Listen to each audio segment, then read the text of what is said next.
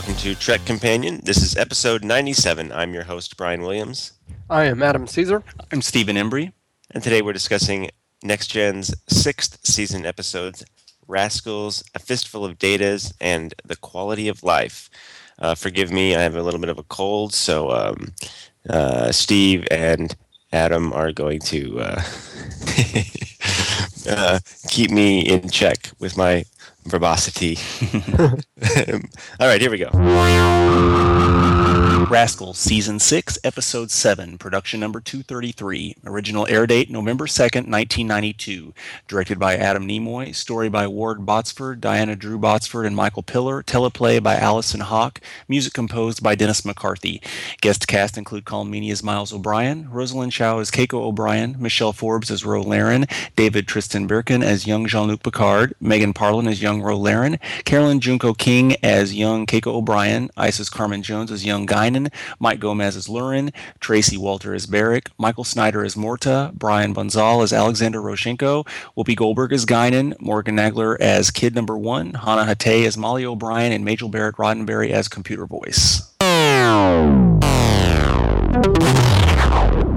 En route from vacation, Picard, Ensign Rowe, Keiko, and Guinan run into danger aboard their shuttlecraft.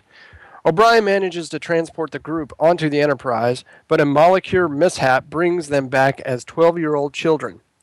Beverly examines the group and finds that while their bodies have changed, their minds remain intact. However, when young Picard attempts to resume his command and lead his crew as though nothing has happened, his staff has trouble taking him seriously. Because of this, Beverly gently convinces him to temporarily relinquish command to Riker. I am still Jean-Luc Picard. My judgment, my experiences, my mental capacities are all intact. That's true. For now. But this could be the first stage of a condition that may begin to affect your mind as well. You know you're in trouble when one of my notes... Here's just one line of my notes. Miles to his 12-year-old wife, this feels wrong. Yeah. You know, this episode isn't nearly as bad as you think it's going to be based on the premise. Mm-hmm. But regardless, the premise is so dumb. I'm surprised it got so far. And I'm surprised that they made a show out of it. Yeah. You know, I mean, kudos for making this show not be a complete piece of junk. But it is just the premise is just absurd. Mm-hmm. There was an episode of the animated series that did something like this, and that's okay. It works in a cartoon. I think probably the reason this episode is workable is because the children actors they got were pretty good. I thought they played the parts pretty well. The one that does Ro, I think, was by far the best. I mean, she really seems like a kid version of Ro. Mm-hmm. Like her demeanor, the way she, you know, the dude, the kid playing Picard. He's okay. He's okay. He's not bad. He does a few of the little Picardisms and things. Keiko, I didn't care. Not particularly good. And even Guinan, she seems good, but did they like ADR every line she had? I know, it's odd. It's really odd. And I don't remember thinking that before. I haven't watched this episode in years. Did we think this before? I don't recall. Maybe it's just the fidelity of the improved audio and the experience.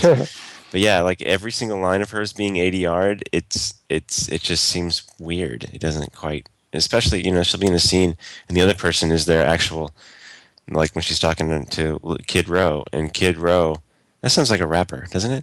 It's like Kid Rock or Skid Row. Yeah. Kid Ro, the rapping Bajorn. Yeah. Yeah, like it'll be that little girl actually speaking, and then it'll cut to Guinan and be like, "Who's talking now? I don't even know."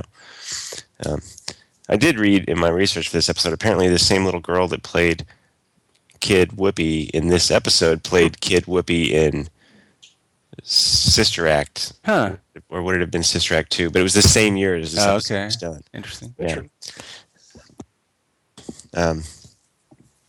Anyway, so I don't know if I think they're all that great, but the one is the Ro I think is great, and the rest are fine. But I just think there's a fundamental flaw. Okay, let's just accept for a moment. Let's just forget about how silly the premise is. All right, and let's try and analyze it in a serious way. If we can do that, then I think a fundamental flaw is that you need to you're trying to get these 12-year-olds that have the brains of these experienced adults. And boy, there aren't many kids that can give you adult wisdom. Mm-hmm. I don't know. I think that okay, one of the first scenes, Picard sorry, I'm trying to mute myself when I clear my throat. Hang on. Okay. One of the first scenes, Kid Picard talking to Crusher, his ready room, and she gets up close to him, and it's just like she would have with adult Picard, but now it just feels creepy. Uh-huh. I don't know. Is that just me?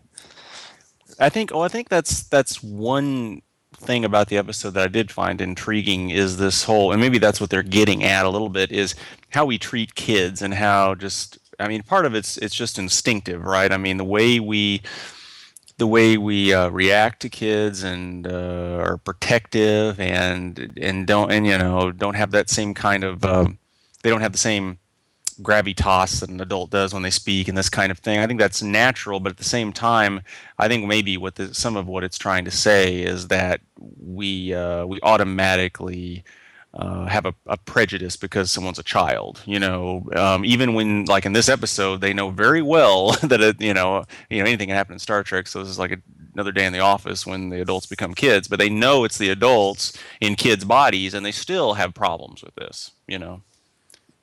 Well, be more specific. Like they have problems taking them seriously. Yes, taking them seriously. Yeah, like they can't just turn off. Like, okay, ignore physical appearance and move on. They can't do it. Or most of them can't. Yeah, it seems like they kind of went out of their way to do that. There's a scene in the turbo lift where Riker kind of gives Picard a glance. It seemed a little bit forced. Right. The one thing I noticed when I was watching this episode, I think they might have been able to do without one of the kids and given Alexander a bigger part in this episode. I kind of would have found that a little bit more interesting. He's mm-hmm. kind of a part of the episode, mm-hmm. but not really. I think it would have been better maybe if they would have explored something there. That's the only thing that, when I was watching that. Mm-hmm. Go ahead, Brian. That whole storyline, with the Ferengi, I mean, that, again, even if we forget all these other things that bother me about the episode, some Ferengi and a couple of broken down birds of prey overtake the Enterprise in a couple of minutes. They shoot Worf. Worf's never going to live down. I mean, come on. Uh-huh. Yeah. And it's a good thing this happened, of course, when some of the officers are kids too. Yeah, so that worked out. I think Riker had the best dive. He flopped on the floor. I think it was Jerry Taylor in an interview that I was reading said something about, it had to be Ferengi because can you imagine these kids retaking the ship from a bunch of Cardassians? Yeah. I'm like, well, okay, but, it's still like, the show establishes its own world and its own, consistency. And these guys showing up and taking the ship so quickly is not with that, Yeah. It's kind of, they try them. I mean, there's two episodes we're going to talk about today that kind of have outlandish storylines that are kind of goofy. They do this from time. Sometimes it works. I think it works a little bit better in the next episode we're going to be talking about.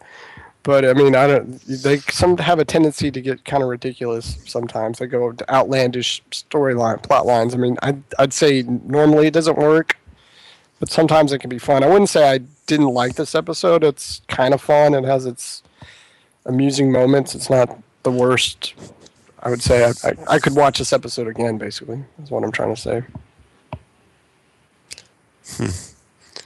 Steve, do you think this is a bad episode? I think it's bad for the 6th season. Yeah. I think it's, certainly below average. I find it appalling. There are a few funny things. Like I said, I kind of get a little bit out of this notion of the kids not being taken seriously in general, like I was saying. But yeah, there's a lot of issues here, and then there's just too much silliness for its own good, really, I think. It's Well, there's, you know, some of the humor works, and the stuff in the classroom maybe isn't quite as funny to me. Like with the game, would you like to play a game? But what does make me laugh out loud is, you know, he's my number one dad. Yeah, yeah. Because he actually, that's one of the times I think when Kid Picard, he gets like that smile that Picard gets whenever he's trying to pull one over on somebody. Yeah, yeah. You know, that does seem like the same. Mm-hmm. You know, maybe it's a British thing. I don't know. But that makes me laugh out loud. You know, that bit's kind of funny. I think is there like an error there? Because doesn't he say classroom 8 in the scene, but then it says classroom 7 on the monitor? Nobody, no. Maybe I was wrong about that. You know, that whenever young Picard is asking Riker to give them computer control, I think he says classroom 8, but clearly it says classroom 7 on the monitor. It's one of those things where maybe I'm wrong and I misread that, but if not, I probably would have been okay with them fixing it on the new Blu-rays. Right. Yeah. Well, that's interesting then. Steve, you've got something for what it's about anyway. Yeah. I mean, I don't think it was the most profound thing, and they could have done a better job of delivering that. But I think it's, if anything, that's what they may be trying to say a little bit. Caesar, what kind of things were you thinking about for what it's about? Yeah, I could agree with Steve about that. You could kind of talk about, you know, that this plot line's been done in movies before. You know, like, you know, becoming young again and having a second chance on life. I think they kind of talk about that a little bit early on in the episode, but they don't delve into it much after that initial talk that Beverly and Little Picard have. Well, there's a nice scene between Troy and Kid Picard. You know, talking about. Oh, yeah, Beverly. Yeah, you're right. It was. Yeah, Deanna. You know, in Picard's quarters, I think, talking about, you know, maybe he could leave Starfleet for a while, or go back to Starfleet Academy for a while, or you know, you know, what would you do if you got to start over? It briefly made me think about that. You know. Yeah. And I know you thought you weren't like overly impressed with the kid, but I thought he did a pretty good job. You know what? He's probably going to be around 12, 13 years old, and he kind of was able to get a lot of Stewart's speech, and you know, he's supposed to be 12, but he was 15 and a half when they shot the episode. Yeah. Of course, he was probably 12 or 13 in previous Star Trek episode, but we'll save that for the trivia.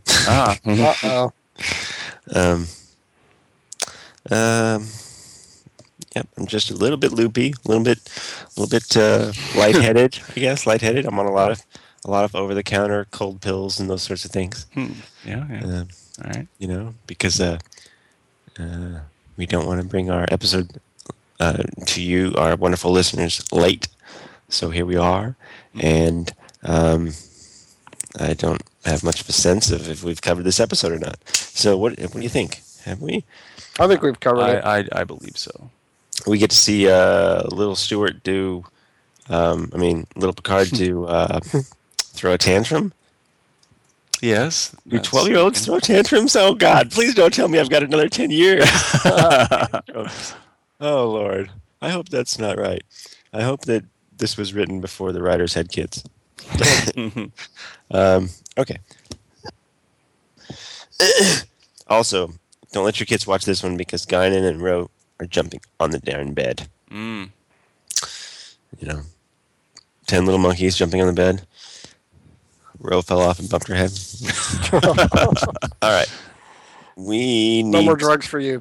I was at Target a few hours ago, buying some NyQuil, and I'm hearing somebody humming. I hear this tune being hummed, right? I'm like, I know that tune. And I look around to see who's humming, and I realized it was me. That sounds hilarious. Oh, wow. All right, other listeners do not care, so we're moving on to 6 Degrees for Rascals. Let's see. Adam, are you going first or second? I'll go first.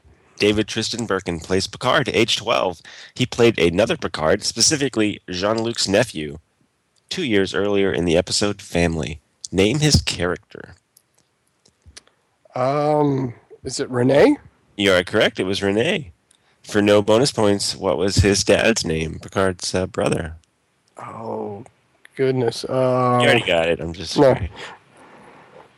No. Some French name. That's what it was. Yeah. Robert. Okay. All right. Adam has one. Steve. Mm-hmm. Mike Gomez plays the Ferengi Lurin, and Tracy Walter plays the Ferengi Barrett. They played Daemon Tar and Kairon, respectively, two Ferengi that were featured in the first ever appearance of the Ferengi in Next Gen's first season. Name the episode. Okay. Gosh. I'll know it when I hear it, I know. Yeah. If you remember what the episode's about, that'll probably give you the name.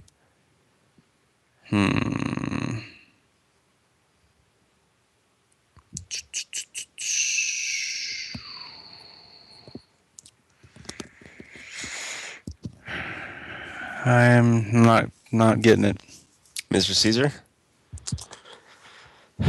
I'm familiar. I think I remember the episode, but I don't. It doesn't ring a bell what the name, what that episode name would be.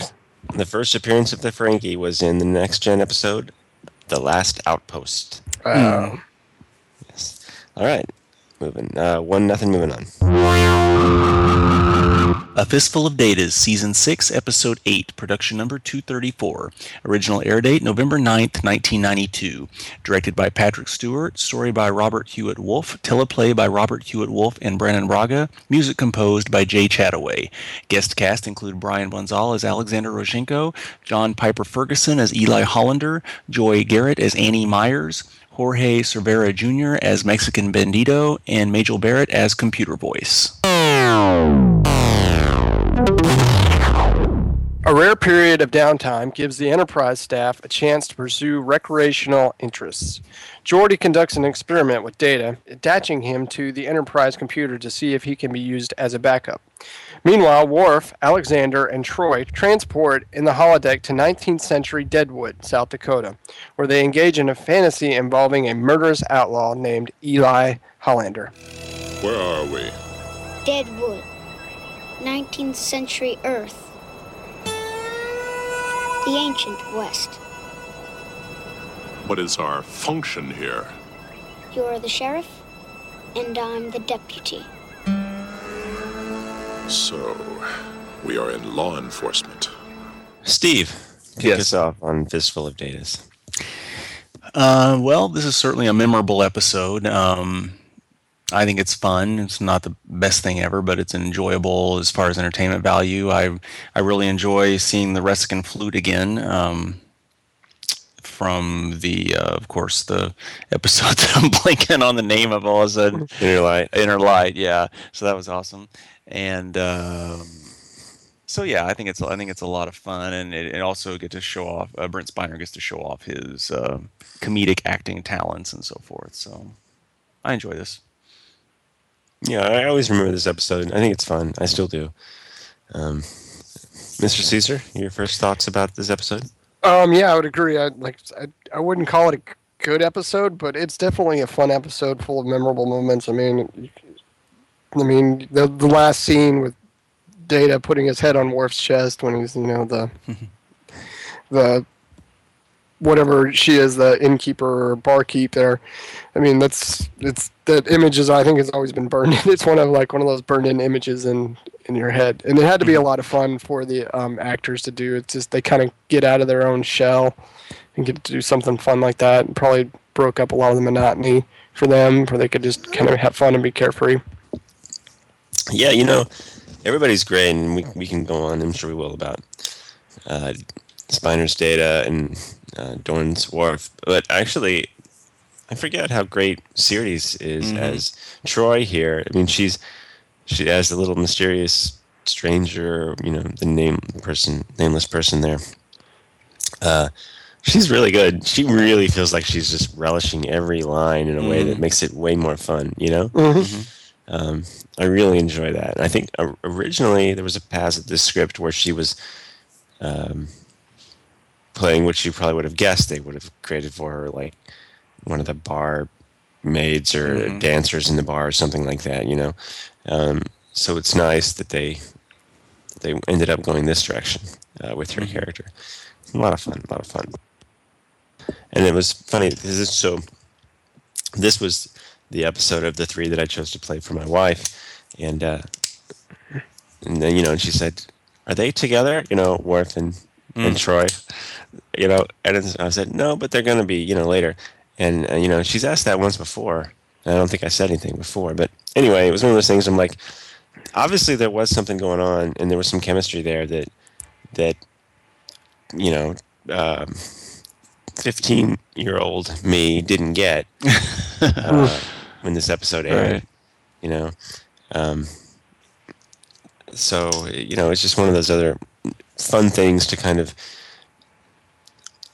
discover another aspect of how you can rediscover these things as the years go by, and you know, we age and see them differently. But you know, I definitely really enjoyed this episode. I am a big fan of westerns. I used to be a really big fan, and obviously, you know, Adam and I both went to film school, and you know, and the western was such, you know, it's like the superhero movie is now. You know, it was the genre for many years, for way over a decade, probably for, you know, it was probably the top genre for a couple of decades or more. Yeah, I'd say at least 30 years. Yeah. So you know, of course, there's a lot of great material there that they were able to mine. You know, there are definitely some shots in here. You know, Patrick Stewart directed this episode. You know, and there's definitely a few shots that were clearly lifted out of, you know, Shane, for example, with Alexander underneath the doors into the saloon and stuff. Anyway, there's a lot of cool stuff in here. You know, what holds this episode back just a little bit for me is a little bit of that sense of,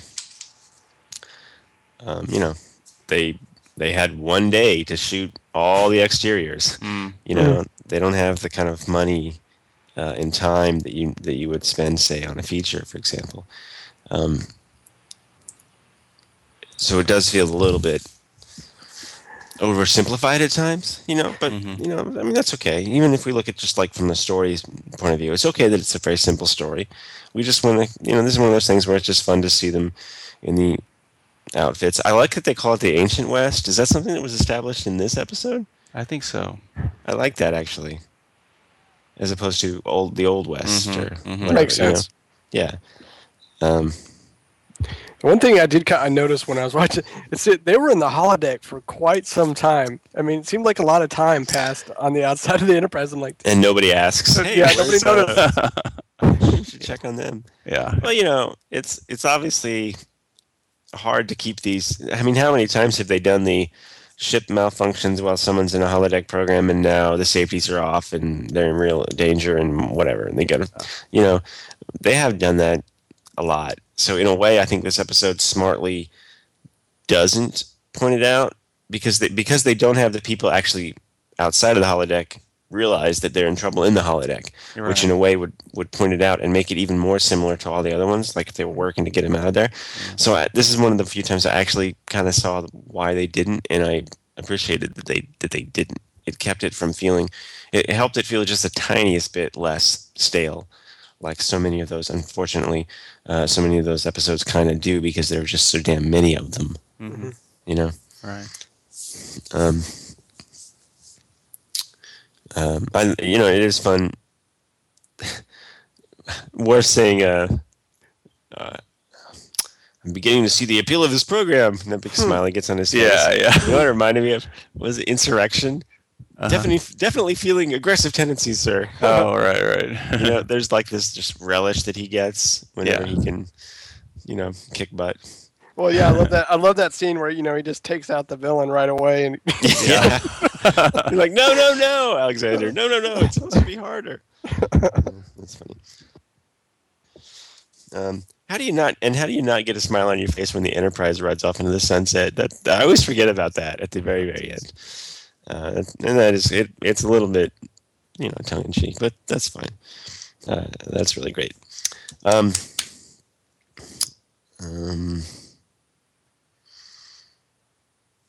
Yeah, Data, pretty amazing. Mm-hmm. All these different performances. Brent Spiner. What do you think of all the the bits with Data on the ship, doing his little Western lines and things? It's funny. I mean, he kind of fits in the storyline. Both things got transferred back and forth. But yeah, I think I enjoyed the crew's reaction to him more than like when the first time when he says "reckon" and "what did you say?" So. Yeah, they maybe did it a bit much or something. But yeah, it's funny. What's this episode about? Huh. Recreation. It's about recreation, Brian. Come on.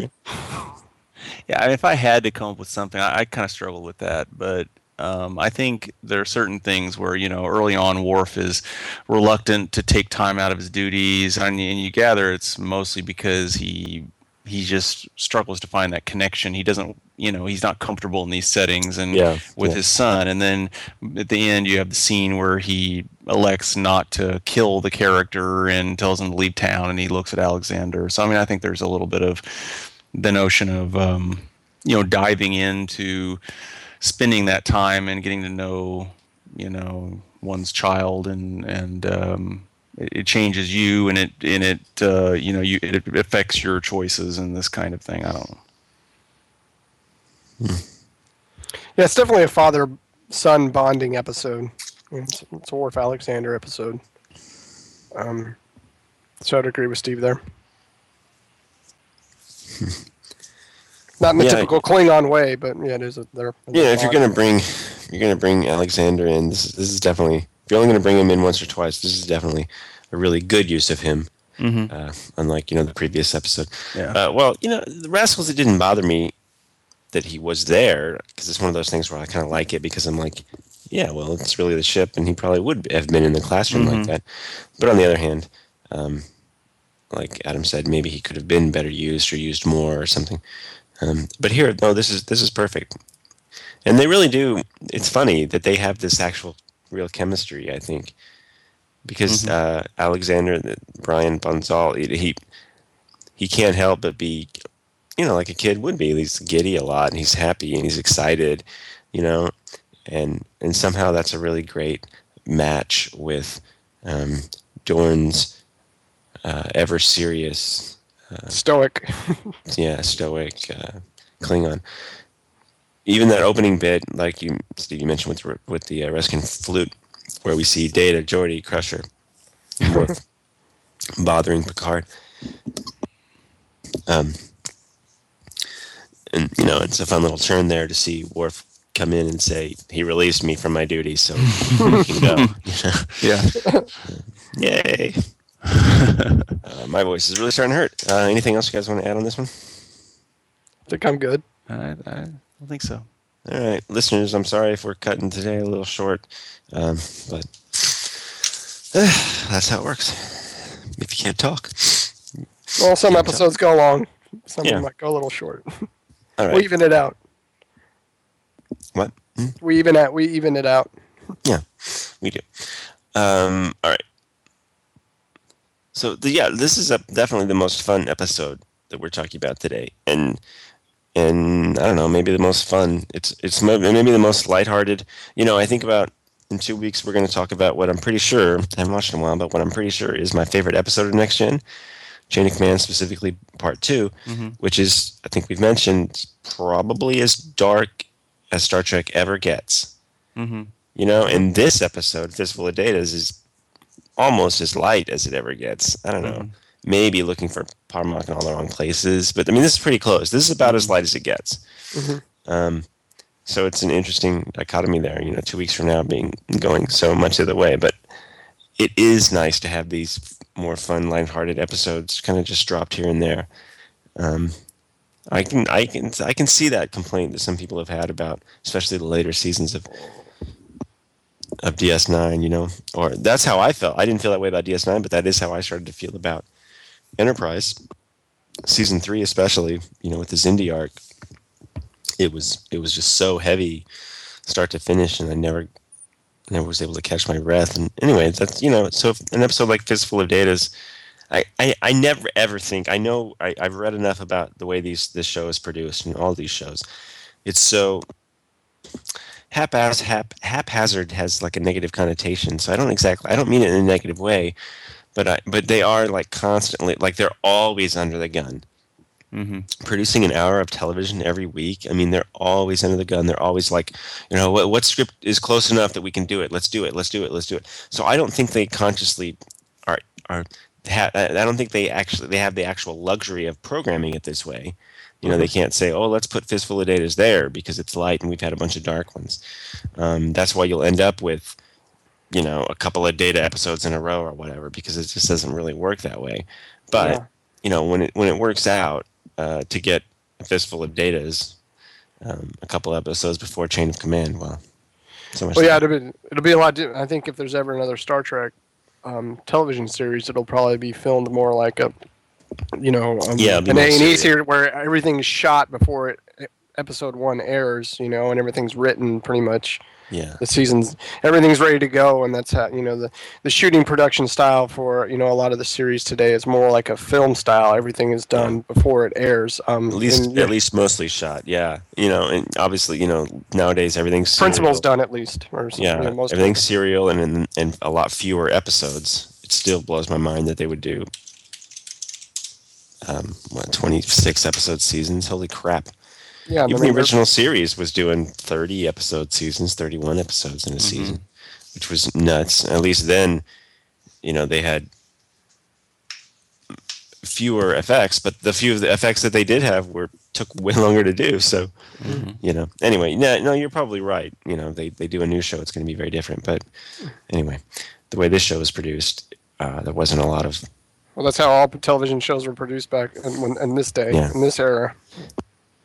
There's still this weird, like that's not the right. There's still this weird, like, I still have this sense. I used to talk about it more when we first started doing Next Gen, but I still have this sense of, like, how weird it is to be watching these episodes that look like they were shot yesterday. It's so weird. It's so weird. You know, it's like a time machine. You know, you see these pictures. It's like, what? I mean, it doesn't make it. It just doesn't. My son is not going to have that problem, but for me. And my brain says it looks this good. It was just shot, you know. It doesn't. It's weird, and unlike, I don't know, a different kind of show or a movie or something that is just showing you, well, hey, that's what LA looked like in '91. Fine. No, I mean, this is a sci-fi thing where you're looking at a ship, you know. But there's just this weird, like, it looks this good, but yet. They're very careful to only show me one or two ships because they're models. It's not CG. You know, I don't know. It's just this weird, no man's land. Like, there's no point in time when this could have been made and ended up the way that it did. Does that make sense? Mm-hmm. So it's just, it's like, it's not even like a time machine because it's not even just that. It's more like wormhole into another dimension. Anyway, look at that. Now I'm yapping more because I'm sick. All right. 6 degrees for a Fistful of Datas. Adam has one. Steve, are you going first or second? I'll go first. The couple of guest stars in here never returned, so we're not doing our normal 6 degrees. What this actor played in a different episode. We're just going to have some fun questions. This episode is named A Fistful of Datas. This title is a play on the title from what Sergio Leone film? Fistful of Dollars. And for no bonus points, can you name the Kurosawa movie that A Fistful of Dollars is based on? Let's see.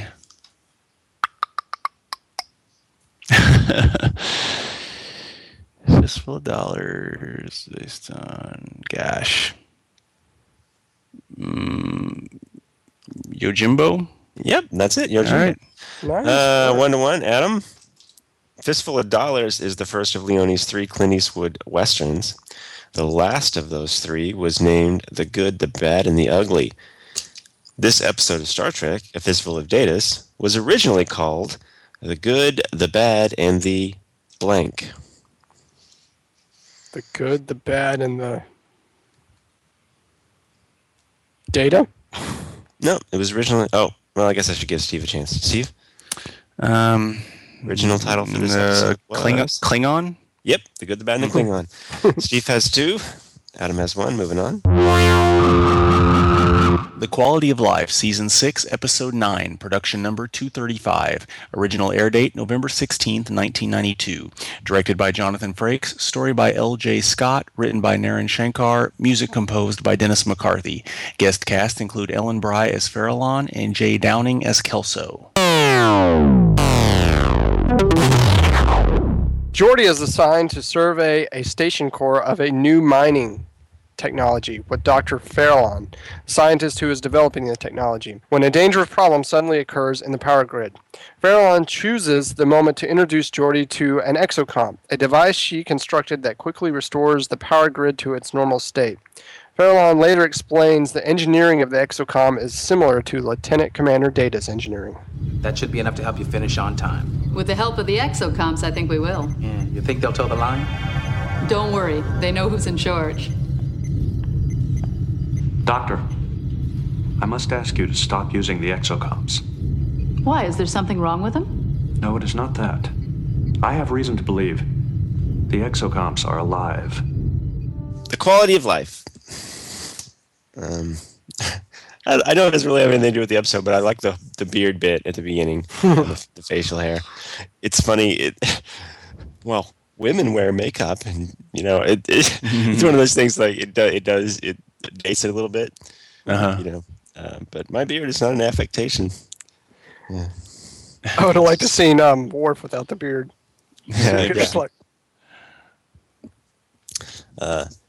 Another behind-the-scenes tidbit, I was just mentioning, Steve, that we've had a couple of listeners email and say they like those things, so here's another good one for you.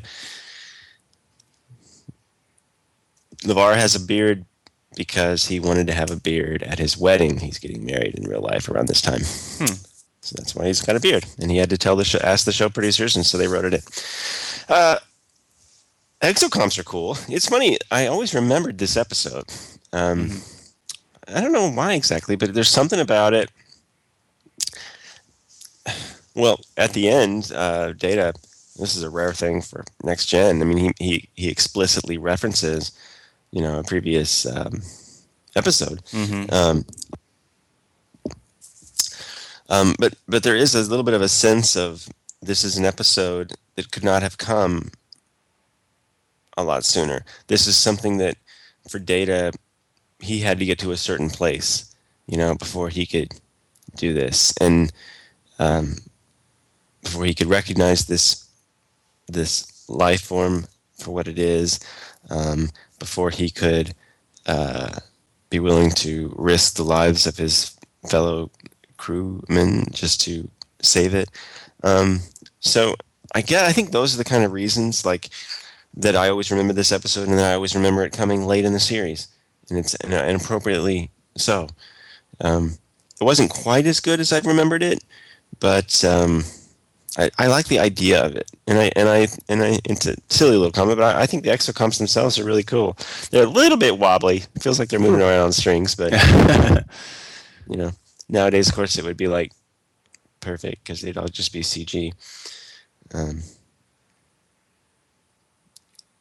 Save my throat. Adam? No, yeah, I think you're right. I mean, well, this episode of the three that we're talking about today probably has the most to say. The episode has, it has a meaning and has it says something. So it's pretty clear. Whereas the other two might have been a little bit ambiguous. So I think that's why this episode holds up and it's a little bit more memorable.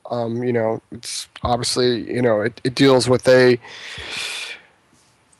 a theme that Star Trek deals with, exploring new life, finding new life. I mean, Picard mentions it in this episode that, it's one of the primary directives of the ship is to seek out new life. So it's always interesting when they can find new ways to do that, where it's not just this is a new and different way. And these are the things that I've introduced in this series with Data is artificial intelligent life, And so it's an interesting topic, and it pretty much everybody across the board in science fiction, I think, likes this kind of storyline where you're exploring, you know, intelligent, artificially created life. Mm-hmm. Well, it's interesting, you know, that Data comes to Crusher, the doctor, to ask what is life. He doesn't go to Troy for a philosophical response. You know, he wants empirical data. He wants evidence that he can use to unequivocally say whether the exocomps are alive or not. But, you know, what makes that question so interesting is that he soon realizes that it's not such a, you know, simple answer. It's not such a black and white answer. And I think that was probably the best scene. For me, that was the best scene of the show, just that, like, conversation between him and Beverly had about that and just how it transpired. I like the scene between Data and Riker near the end, although narratively it's just a little bit of a stretch to say, you know, for Data to be like risking Picard and Geordi's life on his hunch, but you know, it's minor. But I like that scene when he's defending his decision to Riker, and he says something like, you know, I have an insight into these beings in a way that humans could not. Mm-hmm. You know, it's a simple little idea, but it's actually pretty incredible when you think about it, and it totally makes sense. And it's something that a human wouldn't instinctively question themselves about. You know, mm-hmm. Your automatic response to, well, save Picard, you know, I mean, I'm not, even if these things are real somehow, I'm not equating them to the life form of Picard and Geordi, you know, and maybe that isn't fair, and maybe if I was an android, I would be, you know, I could be more fair, I could be more objective, I should say, you know, and Data's arguing that in this scenario, he is doing just that, and, it's possibly a shortcoming of the humans that they're unable to do so, or just that they don't have an insight into a robot, basically, like he would. But mm-hmm. I like that scene. I like that idea. I think that idea is at the center of this entire episode, really, because mm-hmm. Who but Data is going to drive this? Well, but you could. Oh, I'm sorry. Go ahead. I was just going to say, I like how that scene played out because, I mean, that's really a situation where Riker could have just thrown down the heavy hand and enforced his own will in his own way. But I liked how they resolved it. You know, they were able to come to a compromise, or not even maybe a compromise, but they were able to resolve that because in the beginning of that scene, Riker's, you know, understandably enraged, is like, you know, why are you doing this? And I just kind of I don't, that couldn't have happened in, say, season 1, 2, or 3 because maybe the chemistry and the bonds that they had come to know and trust each other. Trust wasn't there. But you know, it's interesting you bring that up because that's in a different scene. I think there was something similar.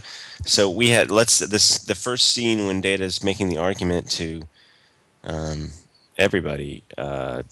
The doctor, what's her name? Farallon and Picard and Crusher. I don't think Riker was in that scene, but somebody else, maybe Troy. And they're all totally with Data. They're like, yeah, we're giving him the benefit of the doubt. We support him. You know, she was the person that didn't know Data was the only one that was like, this is absurd. They're tools, and mm-hmm. Why are we even having this conversation?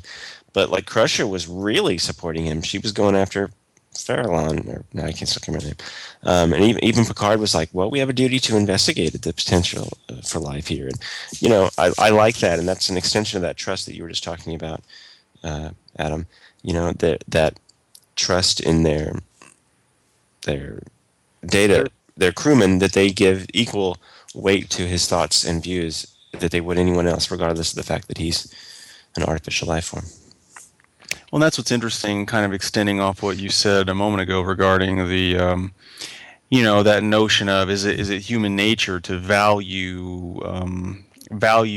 those that are more like yourself. You know, we can bring this into, you know, just humanity in general, and not just a situation where you're talking about androids versus you know, carbon-based life forms, and then race and gender. Yeah, and then going off that, you talk about the relationship they have on the you know, amongst them, and because of that trust within Data, they can understand his point of view more, which goes further in saying, like, okay, well, the more you live and work with those that are different from you, understand other perspectives, they can broaden your own perspective. Well, it sounds like we're getting into what it's about. Huh? Real quick, did it seem like that station had way too many problems? Like every 5 seconds, somebody's like starts rattling. We got to get out of here. Good thing that Exocom's around and be fixing everything. I didn't, honestly. I kind of missed it. Maybe it was explained better at the beginning, but I kind of didn't understand what the whole point of the station was. What technology are they?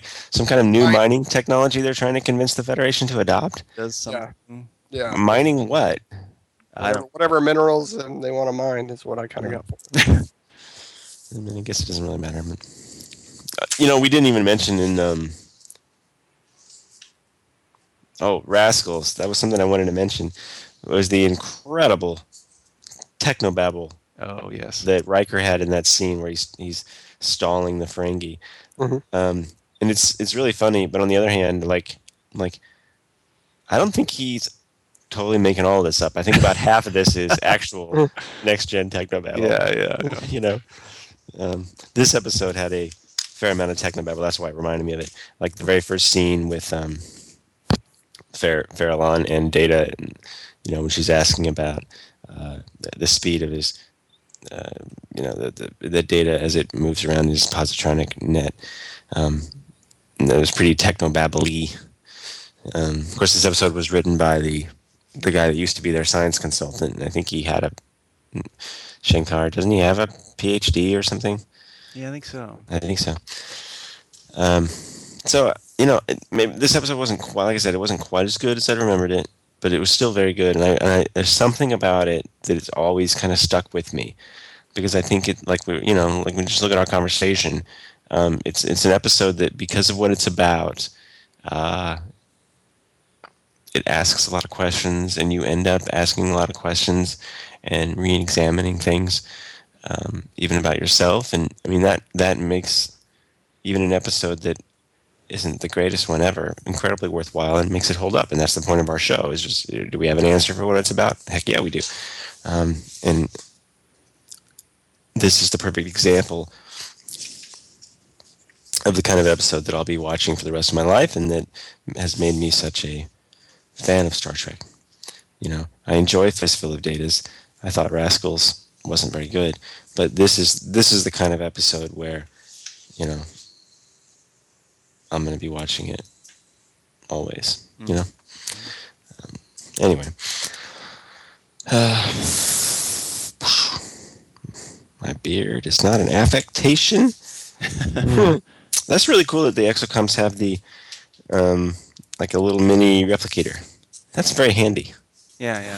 I kind of want one of those in from my pocket and just pull it out anytime I need something.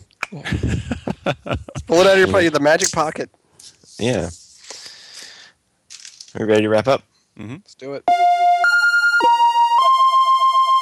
All right, 6 degrees for The Quality of Life. I believe Steve has one, and Steve has two, Adam has one. Correct. All right. Adam, are you going first or second? I'm going to do something crazy. I'm going to go second. Oh, my God. I'm going to go third. No. Steve, Data references the events of The Measure of a Man, where Picard defends Data at trial. What season was that episode? Was that second season? You're correct. Second season. Adam, and this is multiple choice. The Exocomps originally had a different name, and my monitor went to sleep as I'm reading my question. The Exocomps originally had a different name. The original name had to be changed because it turned out there was a company that was actually using that name. Was the original name for the Exocomps, which, again, also the name of a company, was it Delta Comp, Metacomp, or Amazeballs? Why did I write Amazeballs? So it's either A or B, right? Well, maybe it was Amazeballs. I'm going to go A. Delta First Comp. Choice, Delta Comp. No, the original name was Metacomp. No, it was originally Amazeballs. Amazeballs, damn it. Right. All right. Steve takes it for the day.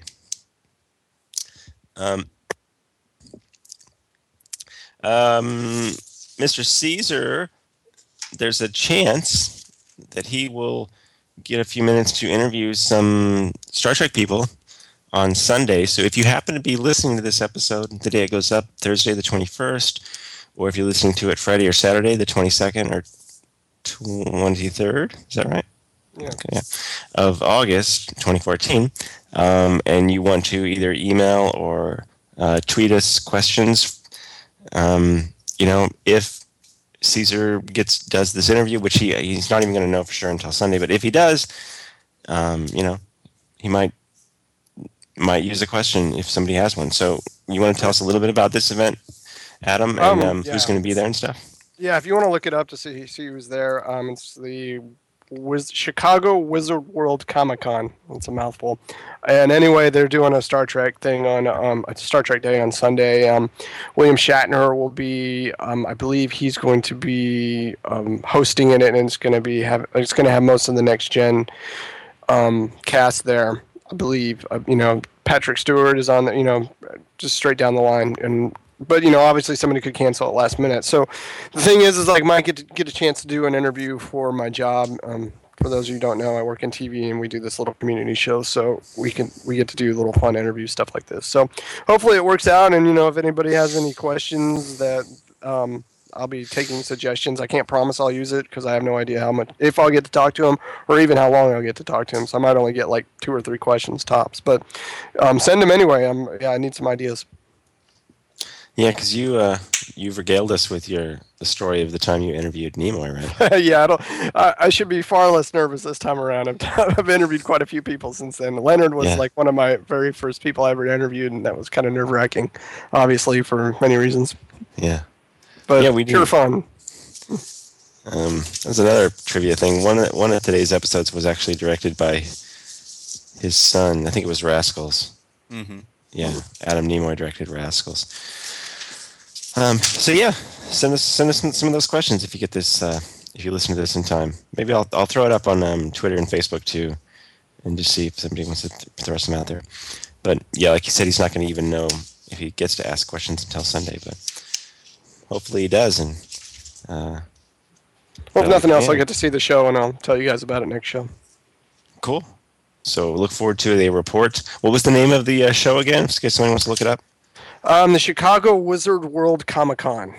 So if nothing else, if you're in Chicago, go check it out. This thing and go up to Adam and say, "Hey man, how's it going?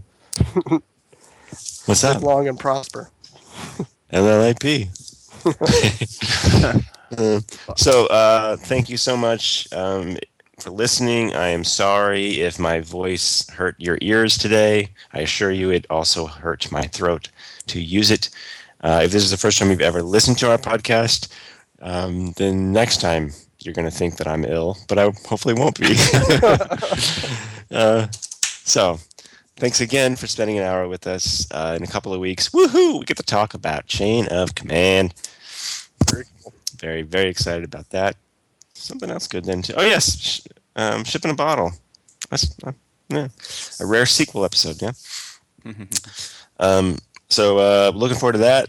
Until then, follow us on Facebook. That's facebook.com/Trek Companion. Our Twitter handle is @Trek Companion.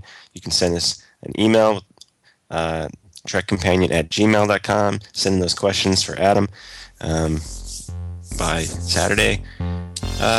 Thanks again. Take it easy. Bye, guys. See ya.